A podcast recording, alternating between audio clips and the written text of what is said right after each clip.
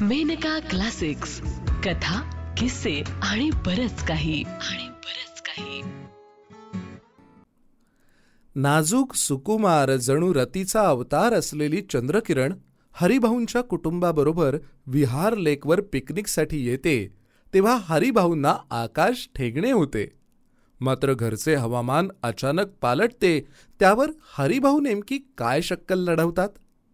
एका बंद पाकिटात नेमकं काय दडलेलं असतं? आणि अखेर शेवट गोड कसा होतो?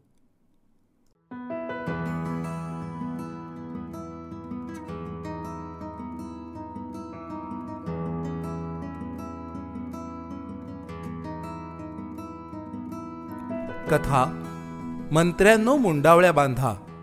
लेखिका कमला फडके. वाचक अक्षय वाटवे. नेहमीच्या सवयीप्रमाणे हरिभाऊंनी ताजा पेपर विकत घेतला आणि ते लोकलमध्ये चढले. त्यांना पाहताच बंडोपंत जरा सरकले. त्यांनी हरिभाऊंना जागा करून दिली. बंडोपंतांनी हरिभाऊंसाठी जागा राखून ठेवायची आणि हरिभाऊंनी त्यांना आपला पेपर वाचायला द्यायचा अशी देवाणघेवाण नेहमी होत असे. पण बंडोपंतांच्या हातात पेपर देण्यापूर्वी हरिभाऊंनी मोठ्या उत्सुकतेनं विचारलं काय बंडोपंत? उद्याचा बिहार लेकवर वनभोजनाला जाण्याचा कार्यक्रम नक्की ना? बंडोपंत प्रसन्न चेहऱ्यानं म्हणाले नक्की म्हणजे काय? नक्कीच. अहो जिच्यासाठी आपण हा बैठ ठरवला ती पाहुणी देखील येऊन दाखल झाली आहे आमच्या घरी. खरं म्हणता मग खळबळ उडाली असेल तुमच्या चाळीत? काही विचारू नका.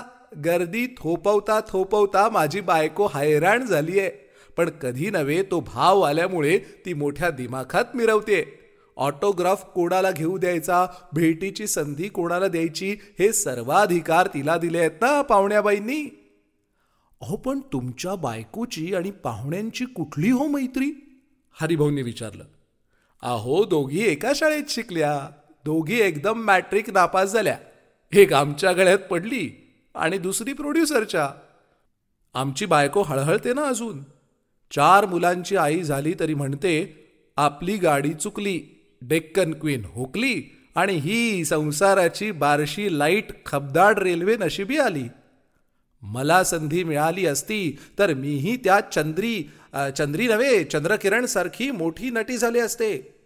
माझ्यात काय कमी आहे हो? असं मला विचारते. मी म्हणतो कमी आहे तेच ठीक आहे. नीट संसार तरी चाललाय आपला. बाकी चंद्रकिरण जादाच आहे नाहीतरी. दुसऱ्या नवऱ्याला सुद्धा तिनं परवा घटस्फोट दिला. तिच्या त्या भानगडी काही असोत. पण बाई दिसायला काय आहे म्हणता? क्लास. बंडोपंतांनी पेढा खाल्ल्यासारखा चेहरा केला. हरिभाऊंचा चेहरा खुलला. दिसेलच की उद्या. ते हसून म्हणाले आणि त्यांनी वर्तमानपत्र उघडलं.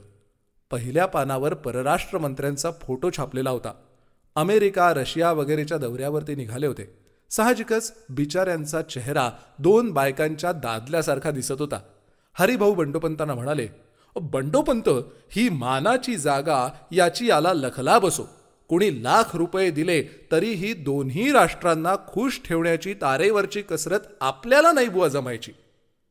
तारेवरची कसरत? मुत्सद्देगिरी म्हणा मुत्सद्देगिरी थोड्या वेळाने दोघे आपापल्या नोकरीच्या ठिकाणी निघून गेले. संध्याकाळच्या लोकलमध्ये त्यांची पुन्हा भेट झाली. तेव्हा हरिभाऊनी बंडोपंतांची चेष्टासुद्धा केली. काय राव आज विशेष घाईनं निघालात घरी? ती चेष्टा आवडल्याप्रमाणे बंडोपंतांचा चेहराही खुलला. उतरण्यापूर्वी हरिभाऊंनी पुन्हा खात्री करून घेतली. उद्याचा बेत नक्की ना आ? तशी बंडोपंतांनी होकारार्थी मान हलवली. ते स्टेशनवर उतरले. तो बेबी त्यांच्या दिशेनं धावली. स्टेशनजवळच त्यांचं घर होतं. त्यामुळे रोज संध्याकाळी बेबी त्यांना पाहताच अशीच धावत ये. त्यांच्या खिशातलं चॉकलेट काढून तोंडात कोमता कोमता घरातल्या साऱ्या बातम्या त्यांना पूर्वी. पण आज बेबी काही एकटी नव्हती. तिच्याबरोबर कुणी एक मोठी सुंदर मुलगी होती. बेबीच्या शेजारी ती अधिकच सुंदर दिसत होती. वयानं दोघी सारख्याच. पण बेबी चांगली जाड जूड गोबऱ्या गालांची आणि सावळ्या रंगाची होती. तिच्या केसांच्या झिपऱ्या नेहमी डोळ्यावर येत. हरिभाऊ तिला चेष्टेनं मादाम झिपरी म्हणत उलट तिची नवी मैत्रीण लता लहानखुरी गोरीभुरी मोठ्या डोळ्यांची आणि सोनेरी झाक असलेल्या दाट केसांची होती. आपले एकावर एक चढलेले दात दाखवीत तोंडभर हसून बेबी हरिभाऊंच्या हाताला लोंबकळू लागली. तशी तिच्या झिपऱ्या बाजूला सारत त्यांनी तिला विचारलं ही कोण ग सोनपरी? एवढी सुंदर मैत्रीण कुठून पैदा केलीस? बेबीनं आपले वाकडे दात ओठांनी झाकून घेतले. हरिभाऊंची वाट पाहत बेबीची आई दारात उभी होती. दिसण्यात हुबेहूब बेबीची सुधारून वाढवलेली आवृत्ती. तिच्याही अंबाड्यातून केस सुटून डोळ्यावर आले होते. आणि हरिभाऊंकडे पाहून ती हसली तेव्हा ओठाच्या कोपऱ्यात रांग सोडून पुढे आलेला एक दात दिसत होता. पण या गोष्टी हरिभाऊंना दिसल्या म्हणता काय? छे छे शेकडो मुली पाहून त्यातून त्यांनी ही निवडली होती.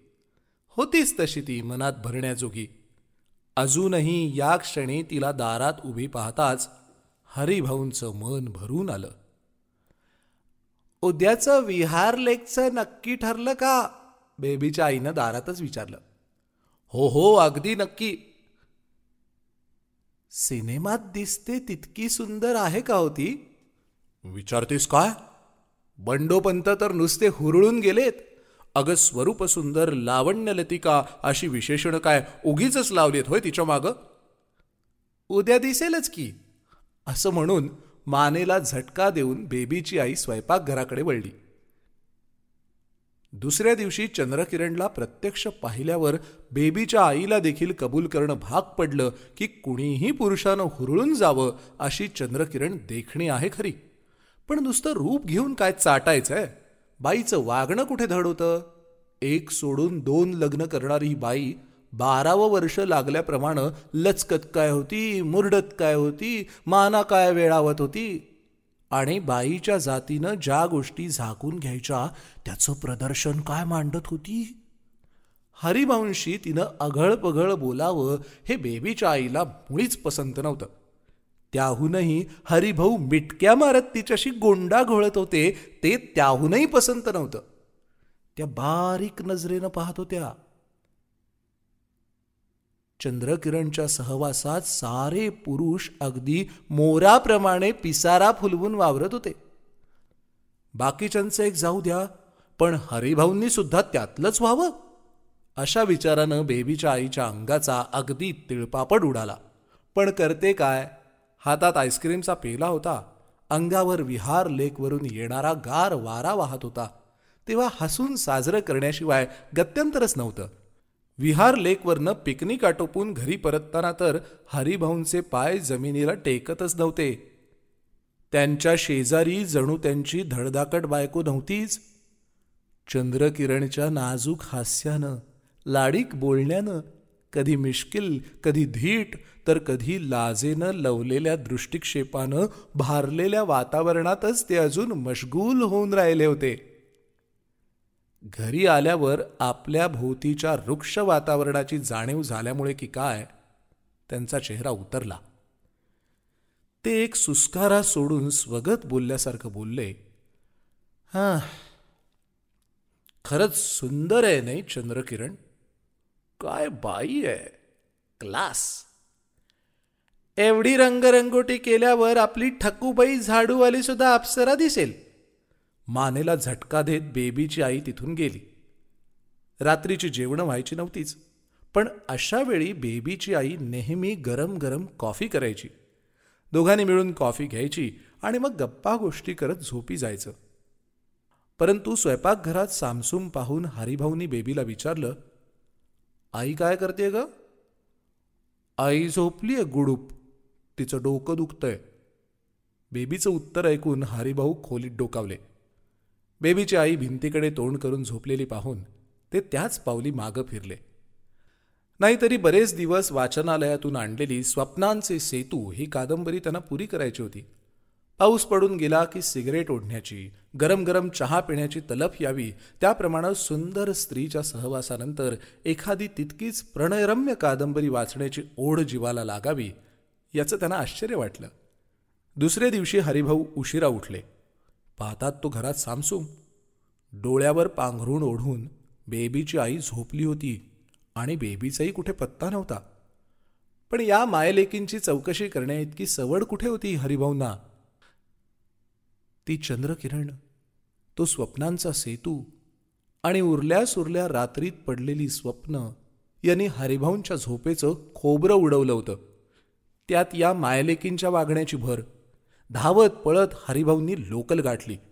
बंडोपंतांनी सरकून त्यांना जागा दिली. हरिभाऊनं त्यांना पेपर दिला.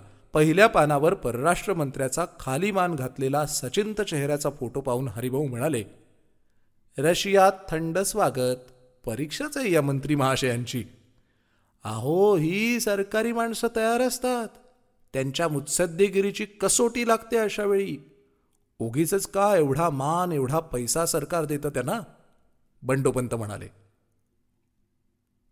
तो मान आणि पैसा त्याचा त्यालाच लखलाभ हो. थंडे स्वागत ही काय चीज आहे ते एका हिंदू नवऱ्याला रशियनं शिकवायला नको हरिभाऊ म्हणाले. संध्याकाळपर्यंत तरी घरावर पसरलेली अभ्र दूर होतील अशी हरिभाऊंची अपेक्षा होती. संध्याकाळी घरी येऊन पाहतात तो घरी मित्रांचं टोळकं वाट पाहत बसलेलं. चहा पोहे भजी असा सगळा संगीत फराळ आटोपून पाहुणे घरोघर परतले. कब्बशांचा हा ढीक पडला. मुकाट्यानं बेबीची आई कामाला लागली. हरिभाऊ संकोचानं म्हणाले फार काम पडलं तुला. बायकांचा जन्मच त्यासाठी. बेबीची आई फणकाऱ्यानं म्हणाली थोबाडीत बसावी. तसे हरिभाऊ गप्प झाले. आता कोणत्या उपायानं ही अढी सैल करावी त्यांना कळेना. मुलांचा किंवा माहेरचा विषय काढला की अबोल्याच्या भिंतीतली पहिली वीट ढासळते. बेबी कुठे आहे ग? त्याने विचारलं. बघा तुम्हीच कार्टीनं छळवाद आरंभलाय. बेबीची आई फणकारली. अगं पण झालं काय? विचारा तुम्हीच. हरिभाऊ मुकाट्यानं बेबीच्या शोधात गेले. गॅलरीच्या कोपऱ्यात बेबी फुरंगटून बसलेली त्यांना दिसली. हरिभाऊ तिच्या जवळ गेले तिच्या हनवटीला धरून मान वळवून म्हणाले हे काय ग? रुसूबाई रुसू कोपऱ्यात बसू? तिकडून आली लता खुदकन हसू होय ना? नाहीच मुळी. हुबेहूब आईसारखा मानेला झटका देऊन बेबी म्हणाली त्या लतीटलीशी मी गट्टी फू केली आहे आणि तुमच्याशी सुद्धा. का ग? आम्ही कशाला बोलू तुमच्याशी? आम्ही झिपऱ्या आम्ही काळ्या. अगं पण आहोच मुळी आम्ही काळ्या. तुम्हीच म्हणालात. केव्हा? काय म्हणालो ग मी? सोनपरी नाही का म्हणालात त्या लतिटलीला? तिला केवढा गर्व आलाय? ती मला काळीपरी काळीपरी म्हणून चिडवते माहितीये? अगं मूर्खय झालं ती लतिटली हरिभाऊ म्हणाले. आता कुठे त्यांच्या डोक्यात प्रकाश पडत चालला होता? बेबीला जवळ ओढून तिच्या झिपऱ्या कानामागं अडकवीत ते म्हणाले अगं माणसाच्या अंगात काहीच गुण नसले की त्याला खोटं खोटं सांगावं लागतं की बाबा तू फार छान दिसतोस. मला सांग त्या लताला काय तुझ्यासारखी बक्षिसं मिळाली आहेत?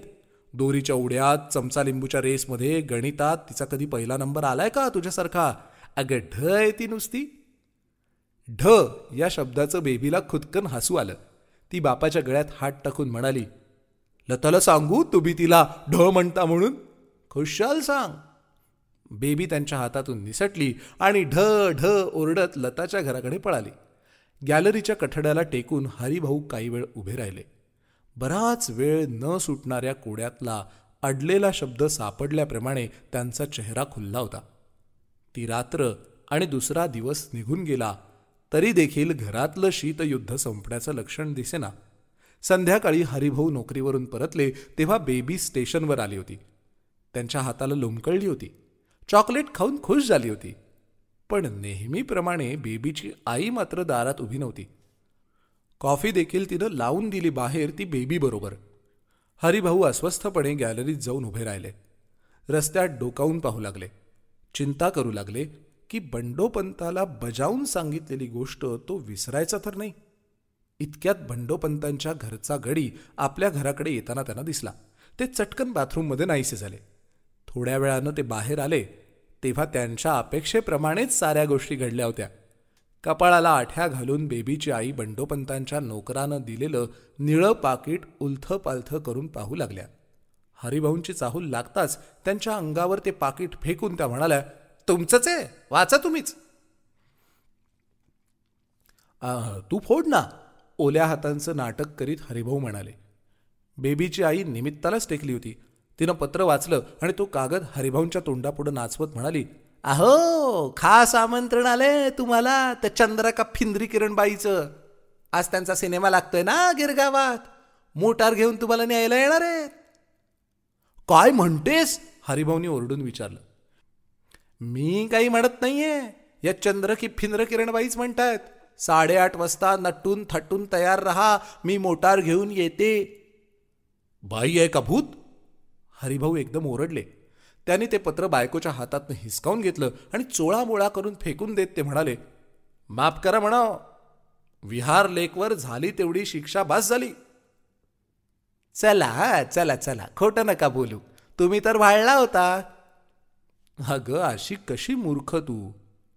अगं समोरची बाई शूरपणाखा असली तरी ती रंभा समजून तिच्याशी हसण्या बोलण्याची फॅशन आहे अलीकडे. तेच तू खरं धरून बसलीस होय? ते काही नाही. तू आधी कपडे बदल. तयार हो बघू. आपण तुझ्या दादाकडे जाऊ. आणि ती बया आली म्हणजे? ती पीडा टाळायसाठीच तर जायचंय. बेबीच्या आईची एकदम खुल्ली चटकन साडी नेसून सारा राग विसरून तिनं हरिभाऊंना विचारलं छान दिसते ना? दादाच्या घरी राजकारणाच्या गप्पा निघाल्या. परराष्ट्र मंत्र्यांच्या फोटोकडे तुच्छतेनं पाहून दादा म्हणाला शीतयुद्ध नाहीसं करण्यात आपले मंत्री काही यशस्वी झाले नाहीत. हरिभाऊ अनुभविक आवाजात म्हणाले हा सारा परिणाम अविवाहित मंत्री नेमल्याचा आहे. मंत्री विवाहित असला की असले पेचप्रसंग तो सरावानं सोडवू शकतो. अर्थात त्यांच्या बायकोला यातलं मर्म कळणं शक्य नव्हतंच. आत्ता आपण ऐकलीत कमला फडके लिखित अक्षय वाटवे यांच्या आवाजात मंत्र्यांनो मुंडावळ्या बांधा ही कथा. ही कथा जून एकोणीसशे त्रेसष्टच्या जत्रा मासिकात पहिल्यांदा प्रकाशित झाली होती. ही मेनका प्रकाशनची दोन हजार बावीसची प्रस्तुती आहे.